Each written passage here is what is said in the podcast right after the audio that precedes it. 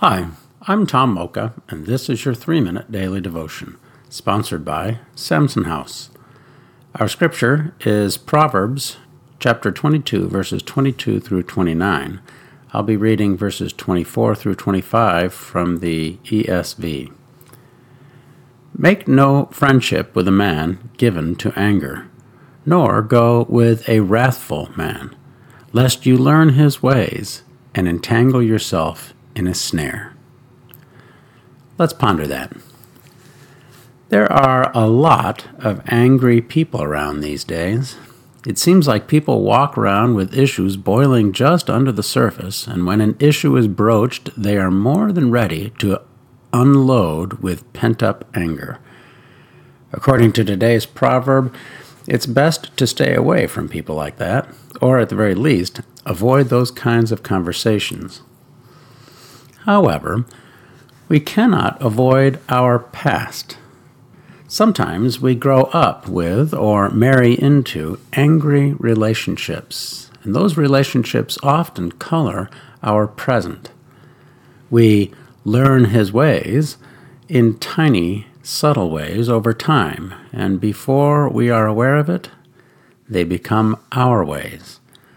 We become entangled in a snare of anger, as the verse says. Obviously, it's best to avoid entanglements in the first place, but when we cannot, or it's too late, we can reconstruct our present with peace. Jesus said, Peace I leave with you, my peace I give to you. I do not give to you as the world gives. Do not let your hearts be troubled, and do not be afraid. John 14, 27.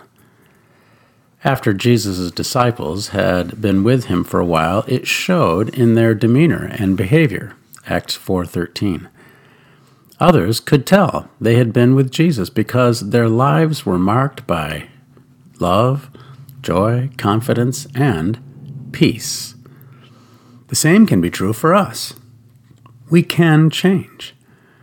When we spend more time with Jesus, he rubs off on us and we begin to look and act more like Him and less like the negative influencers of our past. It's that old birds of a feather principle in action. The good news is we don't have to be shackled to the bad influences that have shaped us in our past. Today is a new day, and with Jesus as our Lord, it can be peaceful. How can we pray about that? Well, today let's say, Yes, Lord. Today I will follow closer to you. May your love, joy, confidence, and peace rub off on me too. I guess you could say, hashtag peace me too.